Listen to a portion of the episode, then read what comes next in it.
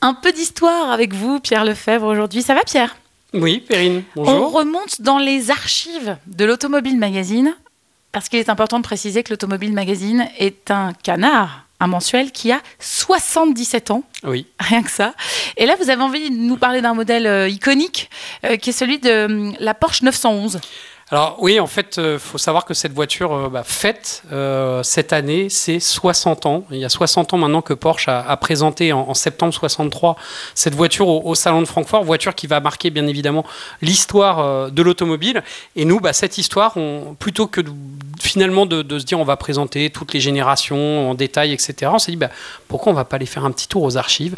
Donc là, on- bon, on a fouillé quand même pas mal de cartons, parce qu'on en a beaucoup, Perrine. Mais euh, elles sont numérisées, par exemple, ces archives Et Non, pas toutes, Ah oui. et en l'occurrence pas celle-ci, puisque on a ressorti en fait le premier essai de la Porsche 911, et figurez-vous, Perrine, que la voiture ne s'appelait pas 911, mais 901.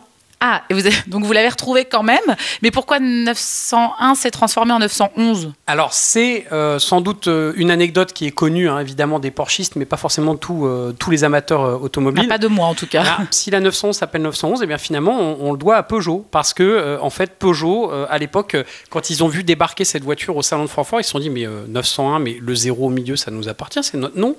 Et du coup bah, Porsche sous la pression a dû passer de type 901 à 911 le Ah, pour modèle qu'on supprimer connaît. le zéro du milieu. Exactement. Et pourquoi il y avait le zéro chez Peugeot Alors chez Peugeot, eh bien c'était pour notamment passer la manivelle pour démarrer euh, le moteur. euh, Quand dans à les l'époque, années- il n'y dans avait les pas de années 20, clé. années 30, Ouais, voilà, c'est même ça. avant.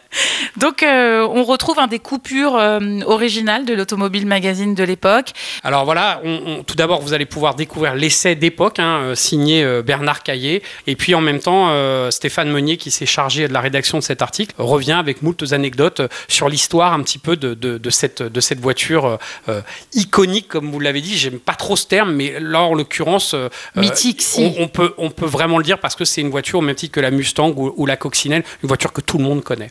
Et on retrouve donc euh, eh bien le vrai faux départ de la 911 dans l'Automobile Magazine en kiosque. Merci Pierre. Merci, Perrine.